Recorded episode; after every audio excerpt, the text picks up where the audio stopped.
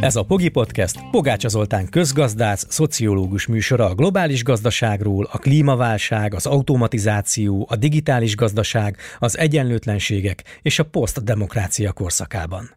Most arról az egyszerű kérdésről lesz szó, hogy létezik-e egyáltalán fenntartható gazdaság. A Brain Bar színpadán Pogácsa Zoltán. Köszönöm szépen. Sziasztok, jó napot kívánok. Eh, köszönöm a lehetőséget a Brainbarnak, és köszönöm szépen a lehetőséget, meg az együttműködést a Beaton stúdiónak. Szóval amiről most szó van, az a utolsó három könyvem közül az utolsó, a fenntartható gazdaság vagy társadalmi összeomlás. Nem azért van minden könyvben az arcom, mert egy narcisztikus seggfej vagyok, hanem azért, mert a kiadó ahhoz ragaszkodott, hogy rajta legyen. Ezt mindig el kell mondjam, mert mindenki azt hiszi, hogy ez én ragaszkodtam. Szóval a fenntartható gazdaság vagy társadalmi összeomlás című könyv az, amelyik amikről itt szó lesz. És a könyvet azt azért írtam, mert eljártam én is ilyen klímatudósoknak az előadásairól, akik mindig elmondták azt, amit ti is nyilván ezer milliószor hallottatok már, hogy rengeteg baj van a most létező gazdasággal, miért nem fenntartható, és akkor egy idő után már így étozatosan frusztrálni kezdett az, hogy megtudjam, hogy jó, ez nem fenntartható, de hogy mi lenne fenntartható, tehát hogy azt mondják már el egyszer nekem, hogy jó, de akkor milyen lenne egy fenntartható társadalom, létezik-e egyáltalán ilyen, hogyan lehet oda eljutni, kinek kellene levezényelni azt az átmenetet, amivel ide eljutnánk, és ki fogja ezt finanszírozni, mennyibe kerülne, és ki fogja ezt finanszírozni. Tehát most már szerintem rég nem azokat a csatákat kéne vívni, hogy vannak még klímatagadók, holokausztagadók is vannak 70 évvel a holokauszt után, mindig is lesznek klímatagadók, szerintem velük már nem érdemes időt tölteni, e, most már azzal érdemes foglalkozni, hogy hova kell eljutni, kinek kell elvezetni oda minket, kinek mi a szerepe ebben, milyen lenne egy ilyen társadalom, és ki az, aki ezt levezényli, és miből. Ugye erről szól alapvetően a könyv. A kiinduló pontom az az, Ugye ez ismert tény, ezt nem akarom untig ismételni, mert ez mindenki tud. Globális felmelegedésben vagyunk, most már nem csak lesz, mint ahogy riogattunk 40 évvel ezelőtt, hanem benne vagyunk a kellős közepébe. És ugye a világ összes országa 2016-ban a Párizsi Klímaegyezményen megegyezett abban, hogy mindenkinek csökkentenie kéne az üvegházhatású gáz kibocsátását. Ez egy óriási előrelépés volt ahhoz képest, hogy előtte nem nagyon hittünk abba, hogy az ország világországai ezt meg fogják lépni, de meglépték. Az egy másik kérdés, hogy már önmagában ennek az, az egyezménynek a vállalásai, mert itt az országok vállásokat tettek, hogy ezek sem lennének elégségesek, de ráadásul ezeket be se tartják, tehát azóta inkább távolodunk ettől a céltól, mint hogy közelebb kerültünk volna. De ugye az IPCC-nek, ami ugye az ENSZ-nek a klímapanelje, a jelentései szerint, hogyha ezt sem csináltuk volna meg, akkor még drámai bajban lennénk, tehát legalább a tudatosság megszületett azzal, hogy az országok klímavállalásokat tettek, már így is egy kicsit jobb pályán vagyunk ahhoz képest, hogyha ezt nem csináltuk volna meg, de a fenntarthatósághoz nem vagyunk közel, és sokkal inkább egy ilyen két-három fok felé haladunk, mint a kívánatos másfél fok felé. Ugye a másfél fok az az, mert azt mondják a klímatudósok, hogy ott ilyen visszafordíthatatlan jelenségek vannak. Ugye ezt hangsúlyozni szeretném, hogy én nem vagyok klímatudós, fizikus, biológus sem vagyok, én közgazdás, szociológus vagyok, tehát engem alapvetően azok az aspektusai érdekelnek, társadalmi aspektusok, azok a részei, amelyek alapvetően arról szólnak, hogy mi van a klímával, milyen fizikai megoldások léteznek, stb. stb. Ezek a fizikusoktól, klímatudósoktól jönnek, tehát ezek nem az én eh, gondolataim, hanem ezeket adottnak veszem. Az én kiinduló pontom az, hogyha elfogadjuk, hogy ők ezt mondják, akkor hogyan lehet oda eljutni társadalmi eh, szinten, gazdasági kérdésekben. Most ugye ez nem, nem az egyetlen probléma. Tehát az, hogy most másfél fokot el fogjuk-e érni, vagy nem, szerintem nyugodtan kijelenthetjük, hogy el fogjuk érni. Most már egyébként céldátumunk is van rá, tehát régen azt mondtuk, hogy pár évtized múlva majd egyszer, most ott tartunk, hogy az EU-nak a Copernicus programja szerint nagyjából 2030 őszére el fogjuk érni ezt a másfél fokot. Tehát ilyen pontosan lehet már látni, hogy ez ugye meg fog történni. Ebből nem az következik, hogy akkor engedjünk el mindent. Tehát ebből nem az következik, hogy jó, ez a hajó elment, innentől fogva szennyezhetünk, eh, bármi történhet, hanem ez az olyas, olyas valami, ahhoz szoktam mostában hasonlítani, hogy minél jobban hízik az ember, annál többet kell fogynia. Tehát az, hogy nem értem el a fogyási célomat, hanem híztam, az nem azt jelenti, hogy akkor onnantól fogva egyhetek bármit, hanem azt jelenti, hogy még többet kell majd fogyókúrázzak, hogy valami értelmes súlyt elérjek. Ez a helyzet. Tehát el fogjuk érni a másfél fokot, meg fogjuk haladni, és arról szólnak a viták, hogy mennyivel fogjuk meghaladni, és hogy ez milyen drámai következményekkel jár. De ez nem az egyetlen hatás, tehát itt ugye mindig ki szoktuk emelni az üvegházhatású gáz problémáját, meg a, e, az egész klímaváltozás, hőmérséklet emelkedés, de ezen kívül egy hosszú listája van azoknak a környezeti károknak, amelyeket okoz ez a típusú gazdasági rendszer, amiben élünk. Mondok párat, anyaghasználat, Egyre több anyagot használunk, erre lesznek majd grafikonok. Véges mennyiségű anyag van a Földön, ehhez képest azt gondoljuk, hogy végtelenül fogunk anyagokat használni. Szemét előállítás, brutális mennyiségű szemetet termelünk, tele vannak az óceánok kontinensnyi méretű műanyag szigetekkel, gyakorlatilag 8%-át hasznosítjuk a világban forgó anyagnak, 92%-át nem újra hasznosítjuk, hanem bekerül vagy a természetbe, vagy ilyen eh, landfillekbe, de abból is tulajdonképpen egy nagy része a természetbe. Eh, talajerózió, fajpusztulás, tehát itt egy hosszú listája van a problémáknak. Én itt alapvetően az üvegházhatású gázokra fogok koncentrálni, de mindig tartsátok eh, igazából ott, hogy ez nem az egyetlen probléma, ez egy a tíz probléma közül. Most ugye gyakorlatilag túlléptük a föld eltartó kapacitását. Tehát még ugye mindig vannak olyanok, akik vitatják, hogy a Földnek van eltartó kapacitása. Tényleg azt gondolom, hogy ezeket a vitákat már nem érdemes megvívni, mert azok, akik ennek szaktudósai, ezek egyértelműen ki tudták mutatni több kutatás, több formában, hogy bizony van eltartó kapacitás a világnak, és túlléptünk ezen. E, például ugye egy svájci kutatás szerint már a 70-es években túlléptünk ezen, e, ugye itt a hulladék, amit az előbb mondtam, gerincesek biomasszája, itt ugye azt érdemes látni, hogy az ember és az ember számára fenntartott házi állatok adják ma már a döbbenetes többségét annak, ami a, ami a biomassa. Egy nagyon-nagyon minimális már a szabadon élő állatoknak az aránya.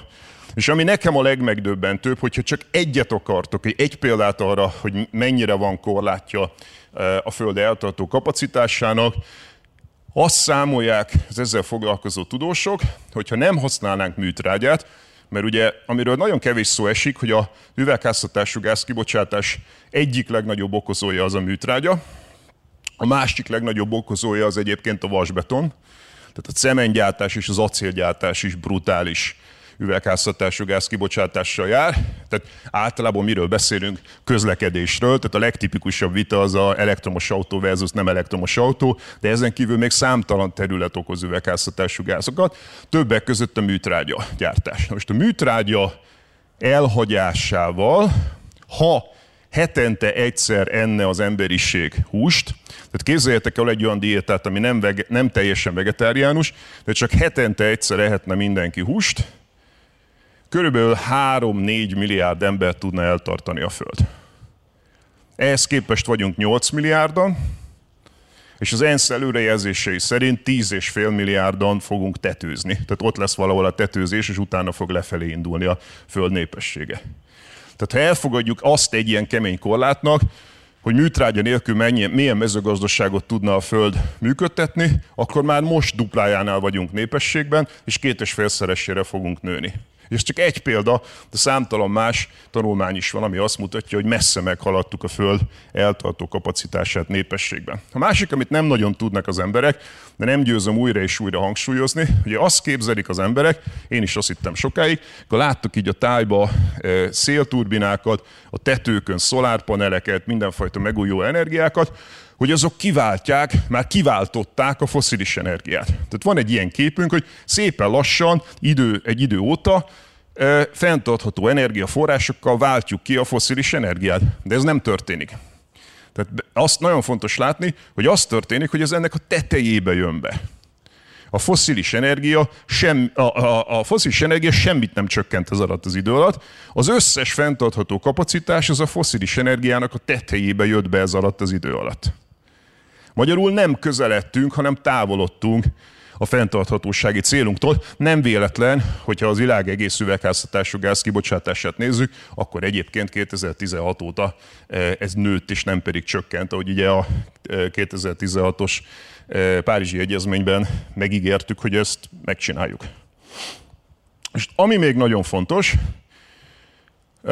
hogy a, ugye vannak a kapitalizmusnak szerelmesei. Ez számomra megdöbbentő volt, amikor ebbe belefutottam, de vannak emberek, akik szerelmesek a kapitalizmusba, azt gondolják, hogy ez a világ legjobb rendszere, meg olyanokat is gondolnak, hogy az mindig is volt, mert hogy az ember inherens tulajdonsága nem tudom, önzés, vagy a kapitalizmus, vagy valami. Tehát vannak ilyen egészen elképesztő elméletek azzal kapcsolatban, és nagyon-nagyon széles körben, hogy a kapitalizmus az ugyanaz, mint az emberi természet. Most ehhez képest azért a gazdaságtörténet e, e, szerint nagyjából olyan 5-600 éve van kapitalizmus előtte levő társadalmi gazdasági rendszerek azok nem voltak kapitalizmusok, mindjárt majd belemegyek abba, hogy mi a kapitalizmus, de hogy ha az emberiség egész történetét nézzük, akkor ahhoz képest ez a pár száz év, amióta kapitalizmusban élünk, ez pár másodperc. Tehát az emberiség egész története egy nap, akkor gyakorlatilag pár másodperce élünk kapitalizmusban. Előtte is bőven voltak más gazdasági rendszerek, meg utána is bőven voltak más gazdasági rendszerek. A kapitalizmus szerelmesei, azok ugye azzal szokták indokolni, miért olyan nagyon jó ez a rendszer, egy ilyen hokibot ábrát szoktak mutogatni, hogy hát sok-sok ezer éven keresztül ugyanúgy éltek az emberek, házuk körül a földet túlták, eltartották magukat, slussz, és rövid ideig éltek, és nem tudom. És akkor elindult a hókibotábra fölfelé, hogy a kapitalizmus megteremtette azt a jólétet, amivel itt egyébként ugye látható, ez kb. idáig tart, tehát, hogy szépen lassan, de elindultunk fölfelé, és egyre több fizikai javat tudott az ember fogyasztani, ennek eredményeképpen hosszabban élt, kevesebb volt beteg, stb. stb. stb. többet tudott enni, többet tud utazni, stb. stb. És ugye ez indokolná azt, hogy a kapitalizmus minden világok legjobbika. És ezek két baj van. Az egyik az, hogy már eleve az vitatható, hogy ez a kapitalizmus lenne, tehát ugye ez egyrészt specializáció, másrészt az ipari forradalom, ezek nem függetlenek a kapitalizmustól, de nem, nem is azonosak vele. De én nem is ezt a kritikát akarom igazából ide középre bedobni, hanem azt, hogy ez a hokibot, amit itt szoktak mutogatni, tehát sok tízezer év versus elindul a kapitalizmus, és mi történt az elmúlt év századokban, az hogyan viszonyul ahhoz, ami az elmúlt év tizedekben történt. Van egy fogalom, ami egyáltalán nem ismert Magyarországon, pedig szerintem írdatlanul fontos ahhoz, hogy megértsük, hogy mi történik velünk, és ez a nagy felgyorsulás fogalma.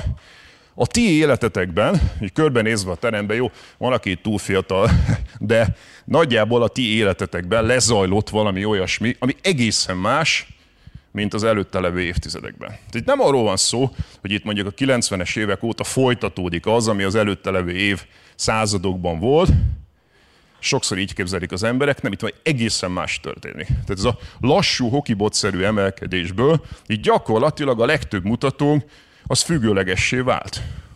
Olyan gyors növekedés volt, ami soha előtte az évszázadok során, még a kapitalizmus évszázadi alatt sem voltak, ez itt például a föld népessége, tehát ez a népesség robbanás, amit megtörtént, az gyakorlatilag a ti életetek alatt történt meg. Brutális mértékben megnőtt az emberiség létszáma, megnőtt a GDP, de olyan mutatók is vannak a könyvemben, meg bárhol találhatók ilyenek az interneten, export, import, eh, olajfelhasználás, értelemszerűen az ezzel járó szennyezés, stb. Tehát, hogy a nagy felgyorsulás az azt jelenti, hogy az elmúlt pár évtizedben valami kvalitatíve más történt, mint az azt megelőző évszázadokban. Erről beszélnünk kéne, és számomra döbbenetes, hogy mennyire keveset beszélünk erről. A legtöbb ember fejében az úgy van, hogy ez egy ilyen lassú, több évszázados lineáris fejlődés, és alapvetően semmi más nem történt itt velünk az elmúlt évtizedekben, mint a megelőző évszázadokban. Ez egész egyszerűen nem így van. És ez nagyon fontos. Egy kicsi elmélet, nem, nem lesz túl sok, de szerintem ez tök fontos. Ugye a legtöbb ember, ha megkérdezzük a növekedésről, akkor azt lineárisnak képzeli el, amikor megnézi az adatokat, akkor ugye látja, hogy ez nem lineáris, hanem exponenciális, tehát a legtöbb ilyen görbéről belátja, hogy ez valójában exponenciális, és akkor elkezdjük azt képzelni, hogy egy exponenciális görbe az folyamatosan bármeddig tartható. Van egy Václav Smil nevű cseh kanadai klímatudós, aki arra figyelmeztet, hogy exponenciális növekedés valójában a világban szinte sehol nincsen. Tehát sem a fizikai, sem, az, sem az a, a biológiában, sem az emberi társadalmakban nincs exponenciális növekedés. Két példa csak kiragadva. Én ugye, amikor tinédzser voltam, elég hamar, elég sokat nőttem, exponenciális lett a növekedésem, de hát nem növök azóta folyamatosan. Tehát egy ponton tetőzött, és szigmoiddá vált a növekedésem, mint ahogy mindannyiótoké remélhetőleg. Van egy betegség, amikor nem áll meg az ember növekedése, de az is meghal egy idő után, Szóval semmi olyan nincsen. A másik ugye a városok növekedése, vannak nagy ugrások a városok növekedésében, de semmelyik város nem nő önök, örökké, hanem egy idő után megáll. A zöld barátaim a rákot szokták egyébként hozni, hogy a rák az, ami folyamatos és meg nem álló növekedés, de azt mondja azt, hogy ez a példa sem jó, mert a rák egy idő után megöli a gazdatestet. Tehát egyszerűen nem találunk a biológiában vagy a társadalmakban olyan példát, hogy egy növekedés folyamatosan exponenciális lenne. Miért pont a gazdaság lenne a kivétel? Ha semmi nem exponenciális, valójában minden szigmoid. Ami én mellett én érvelni fogok, az az, hogy ha már le a növekedés, és én azt mondom, hogy nem az a választási lehetőségünk, hogy leállítjuk a gazdasági növekedést, vagy tovább folytatjuk, hanem amellett fogok érvelni, hogy a valódi választási lehetőségünk, hogy leállítjuk a növekedést, vagy összeomlik magától. Ez a két lehetőségünk van. Mindjárt megpróbálok amellett érni, hogy nem fog folytatódni a növekedés, akkor sem, ha valaki ezt szeretné. Szóval ez lenne a következő szlájdom. Ez egy George Callis nevű klíma közgazdász, aki a következő egyszerű gondolatkísérletet javasolja. Vegyük azt az esetet, ha valaki abban hisz, hogy nőni fog a gazdaság, ha csak három százalékponttal nőne évről évre a gazdaság, az évszázad végéig, akkor az azt jelenteni, hogy a jelenlegi világgazdaság, amiről tudjuk, hogy már most túl nagy, túl sok üvegházhatású gáz, túl sok anyaghasználat, túl sok szemét, ez 11-szeresére nőne az évszázad végére. Egy sima 3% pontos növekedéssel a ti életetekben, vagy maximum a gyerekeitek életében, tehát az évszázad végéig 11-szeresére nőne a világgazdaság. Ugye senki nem gondolja komolyan, tehát minket, zöldeket, nem növekedés hívőket szokta, sokszor szoktak naívaknak gondolni, hogy mi bugyuták, naívak, hülyék vagyunk, hogy ilyeneket mondunk, hogy le, le lehet vagy le kell állítani a növekedést. Én ezt megfordítanám, én és azt mondanám, hogy aki azt gondolja, hogy ebben az évszázadban 11-szeresére fog nőni az a világgazdaság, amelyik már most túl sok üvegházhatású gázszemetet termel, azt szerintem naív. Szerintem az nem fog megtörténni. És akkor innentől fogva tényleg az a kérdés, és ugye ez 3%-os növekedés reális. Az elmúlt évtizedekben a világgazdaság átlagos növekedése 3,5% körül volt. Tehát ez egy teljesen reális növekedés a nagy felgyorsulás idején. Ez történt. Nem fog még egyszer az megtörténni velünk, ami megtörtént az elmúlt évtizedekben. Innentől viszont az a kérdés, hogy akkor tervezettel leállítjuk, vagy összeomlik, ami sokkal nagyobb károkkal jár. Miért ragaszkodnak ennyire az emberek a növekedéshez? Azért ragaszkodnak, hogy a GDP mutatót egy Simon Kuznets nevű orosz-amerikai közgazdász találta ki a 20-as években. A Roosevelt féle New Deal-nek a segítésére. Tehát ugye a Roosevelték pakolták bele a pénzt a gazdaságba, a keresletélénkítés, stb. a nagy gazdasági világválságot korrigálandó, és valahogy ellenőrizniük kellett, hogy mi történik a gazdaságban, erre lett kitalálva a New Deal. Onnantól fogva évtizedeken keresztül volt egy olyan igazság, ez a jóléti államok korszaka, hogy ha nőtt a GDP, akkor nagyjából mindenkinek jobb lett. Ezért ragaszkodnak az emberek a GDP-hez, mert azt gondolják, hogy nekik is jobb lesz személy szerint, meg a szegényeknek is jobb lesz. De ez réges-régen nem igaz.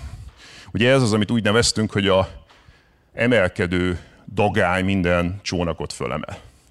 1970-es évek óta egy teljesen más gazdasági rendben élünk, amit úgy nevezünk, hogy neoliberalizmus. Neoliberalizmus tönkretette a jóléti államot, és réges-régen nem igaz az, hogy az emelkedő GDP az mindenkinek jó lenne. Ugye erre szoktuk mondani, hogy ez a dagály ez csak a szuperjaktokat emelte fel, a kis csónakokat nem. kis csónakok víz alá kerültek. Egyszerűen az volt, hogy ezekben az évtizedekben a felső 1% vitte haza a túlnyomó többségét a megtermelt GDP-nek, a középpen lévők azok szinte szinten maradtak, a legalul lévőknek meg még rosszabb is lett. A növekedés elfette az elosztási kérdéseket.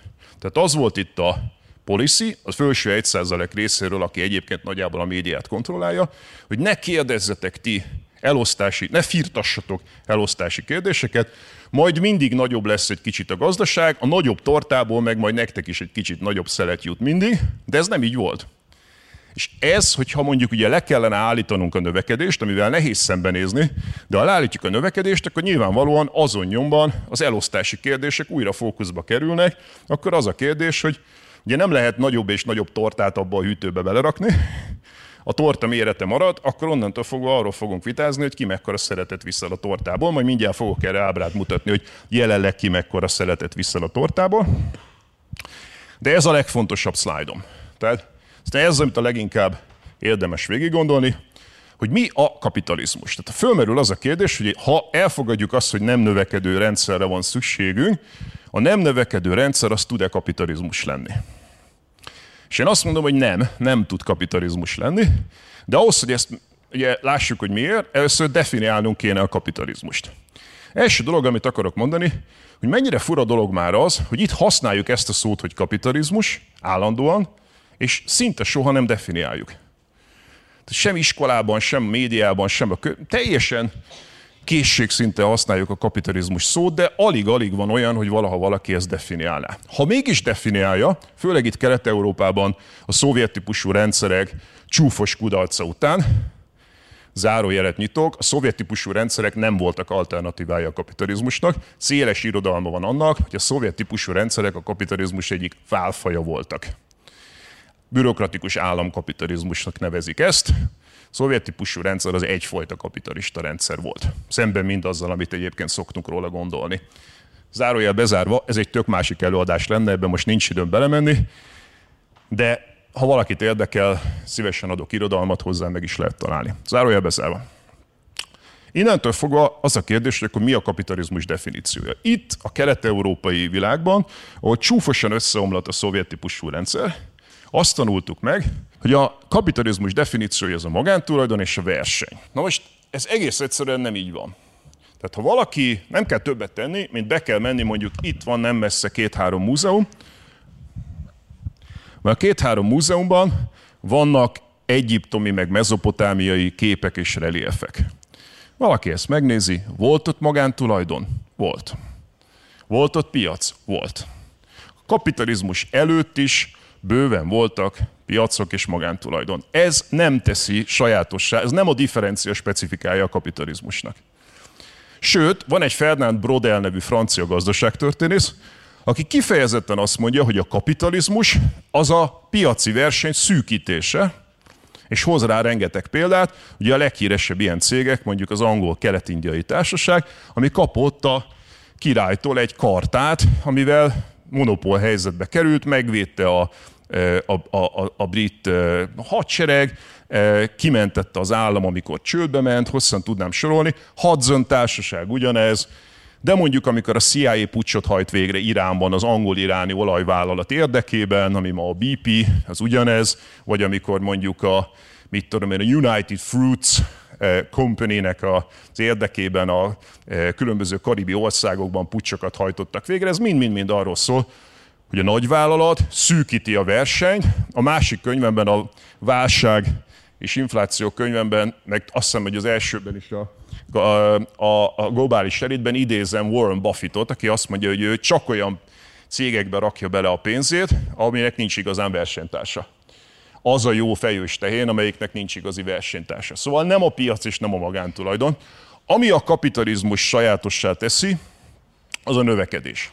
Ez az első olyan gazdasági rendszer, ahol kifejezetten arra megy ki a játék, hogy ugye ez Max Weber, ha valaki tanult szociológiát, Max Weber német szociológus leírja a protestáns etika és a kapitalizmus szelleme, a bevételeimet visszaforgatom a vállalkozásomba, hogy az nőjön.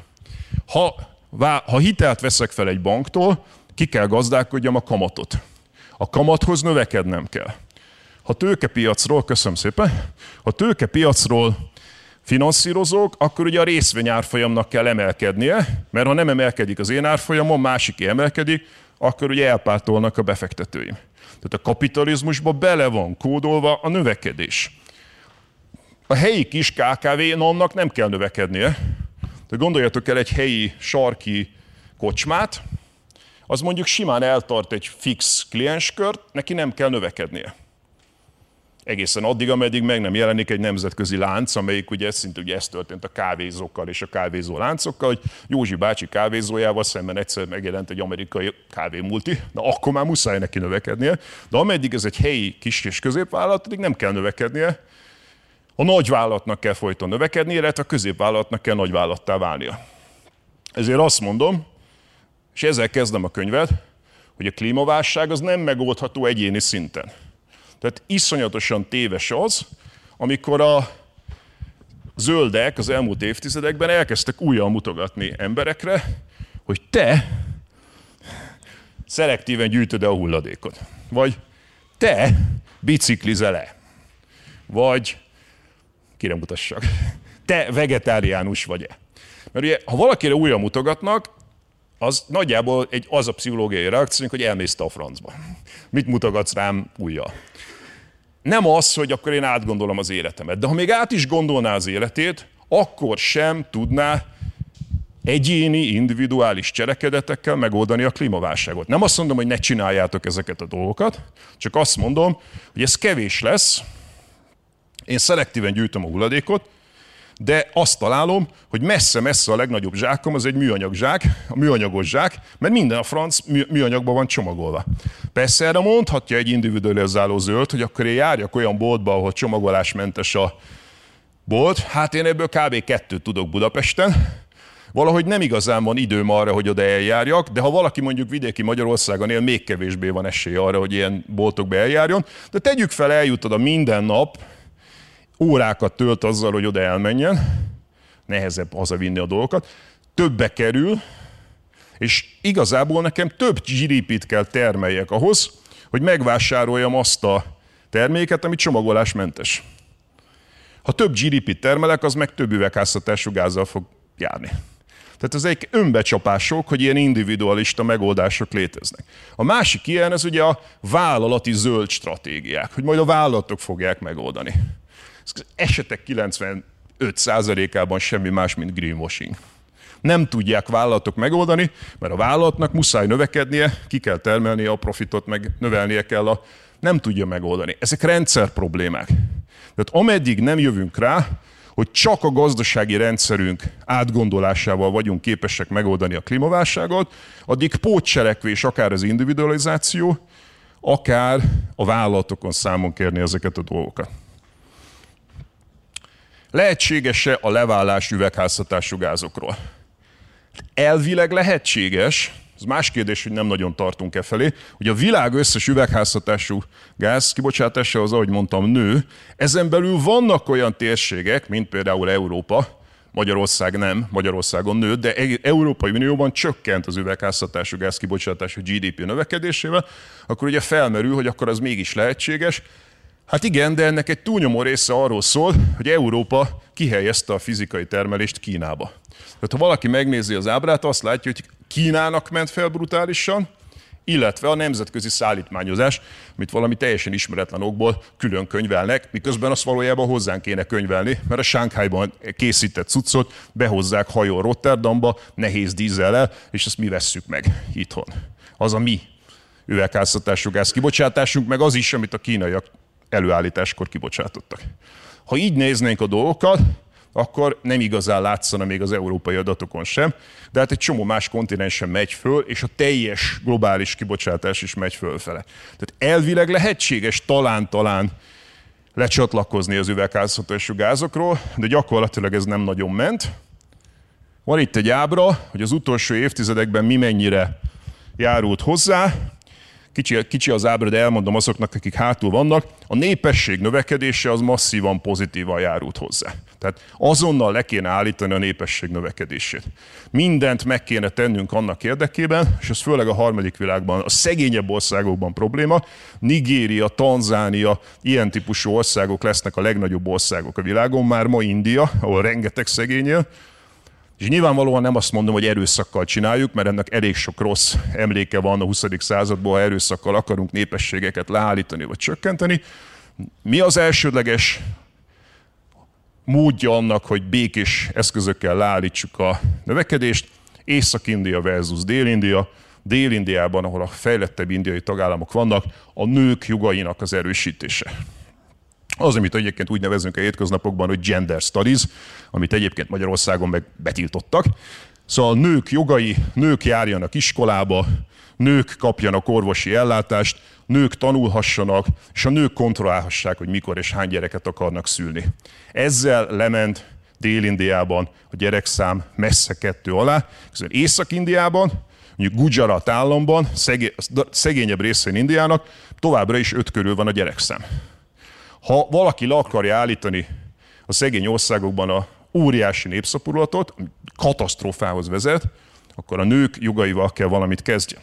Második, ugye mennyi GDP-t termelünk, tehát az egy főre jutó GDP, erre mondtam, hogy meg kéne állítani. Következő, hogy mennyi energiából tudunk egy egységnyi GDP-t előállítani. Ez szerencsére javuló tendencia, tehát ez a, ez a javító része van nulla alatt van, mert ez javítja már egy ideje a helyzetünket, egyre hatékonyabbak vagyunk, egy egységnyi GDP-t egyre kevesebb energiából tudunk előállítani.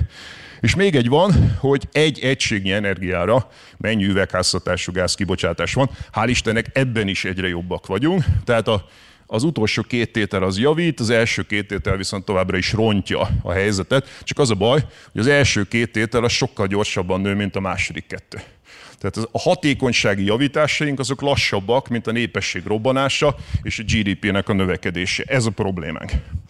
És akkor mondtam azt, ugye egy főre jutó GDP, de ugye az egy főre jutó GDP az nem, egy, nem teljesen homogén módon oszlik el a világban. Tehát mondjuk megint újra, újra fogok mutogatni, a te egyfőre jutó GDP az nem ugyanaz, mint valaki mondjuk Tanzániában.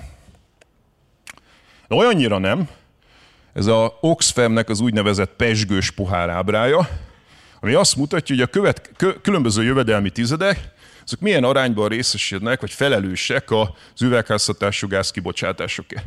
És a helyzet az, hogy a legfelső jövedelmi tizede a világnak, az elviszi a felét az üvegházhatású gázkibocsátásoknak, a felső két jövedelmi tized elviszi a kétharmadát, és az alsó 50%-ra nem maradt több, mint 10%. Ők összesen a 10%-áért felelősek. Oké? Okay? Akkor ezt az ábrát mutogatom, mindenkinek az van a fejében, hogy hol vannak a magyarok. Mert ugye az a feltételezés, hogy a magyarok az egy pötty, és akkor ide rátok mutatni, hogy itt vannak a magyarok, de hát a magyarok nem egy pötty, a magyarok egy eloszlás. Ugye a legtetején ott vannak a leggazdagabb magyarok, itt, a habban, a leggazdagabb magyar. És itt a legalján, meg ugye a legszegényebb magyar, aki meg valószínűleg egy hajléktalan, akinek nem nagyon van üvegháztatású gáz kibocsátása. Tehát Magyarország az egy eloszlás. De ezen az eloszláson belül nyilván van egy módusz, és ez valahol a második jövedelmi tüzet környékén van.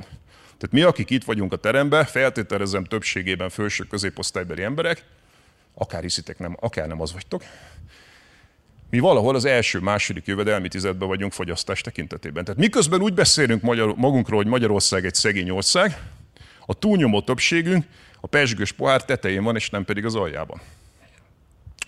Nyilvánvaló tehát, hogyha nem növekedésről beszélünk, ez ugye grafikailag úgy néz ki, hogy ebből a pesgős pohárból egy ilyen vizes poharat kéne csinálni.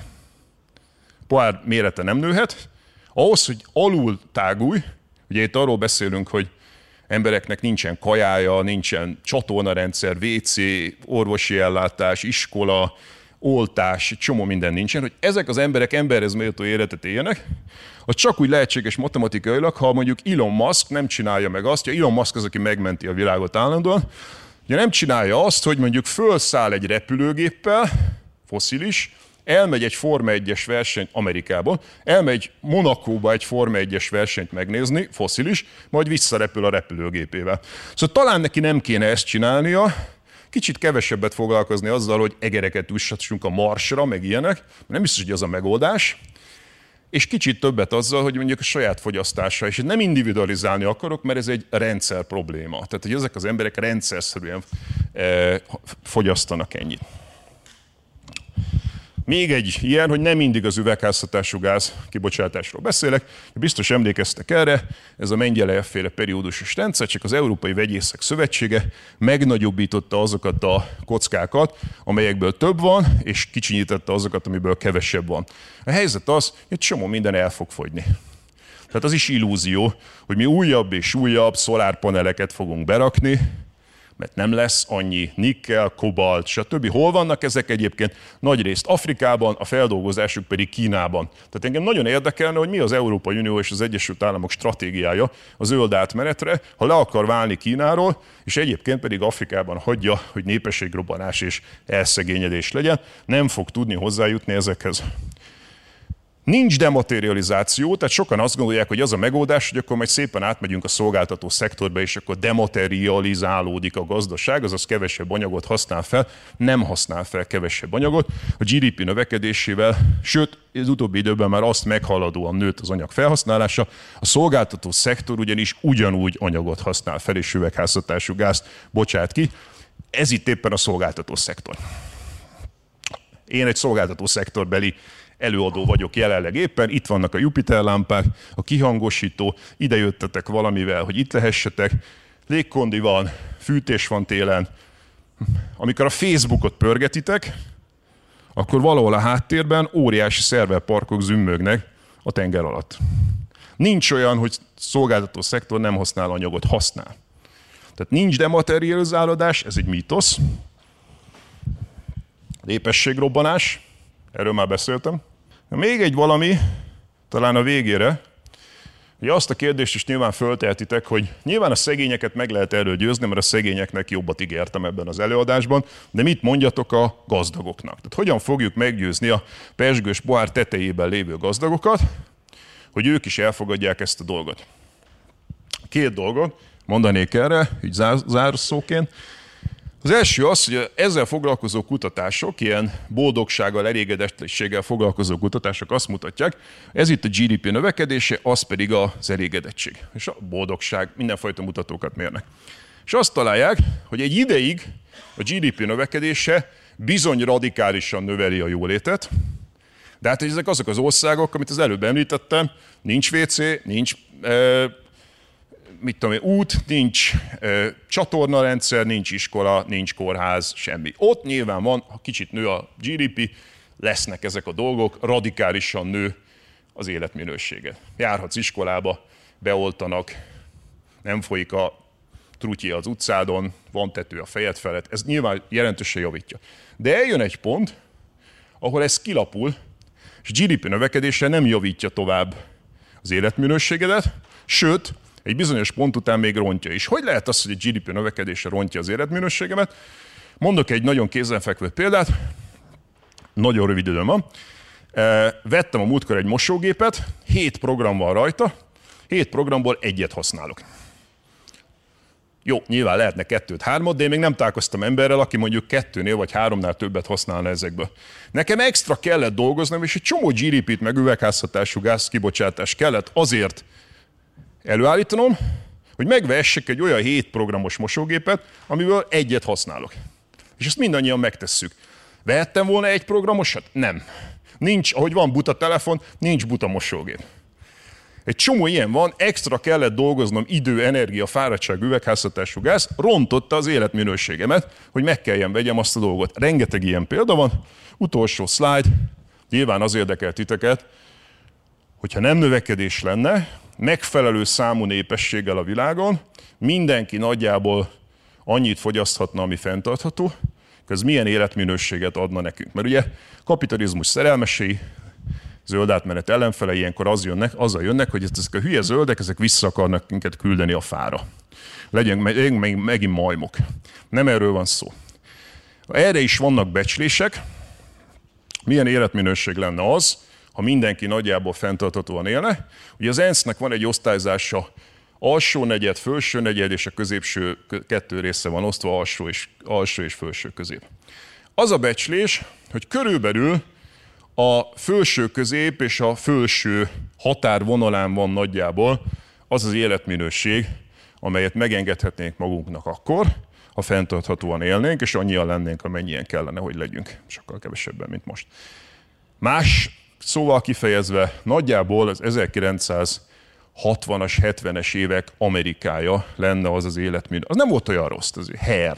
Nem volt az olyan rossz korszak. Tehát ez lenne az az életminőség, amit mindannyian élhetnénk, ha átállnánk a nem növekedésre, és és fenntarthatóak lennénk. Még volt itt egy szlájdom a technooptimizmusról, hogyan nem lehet szénbefogással, meg fúziós erőművel, meg mindenfajta ilyen techno izékkel megoldani, de erre már nem jutott időm. Köszönöm szépen a figyelmet.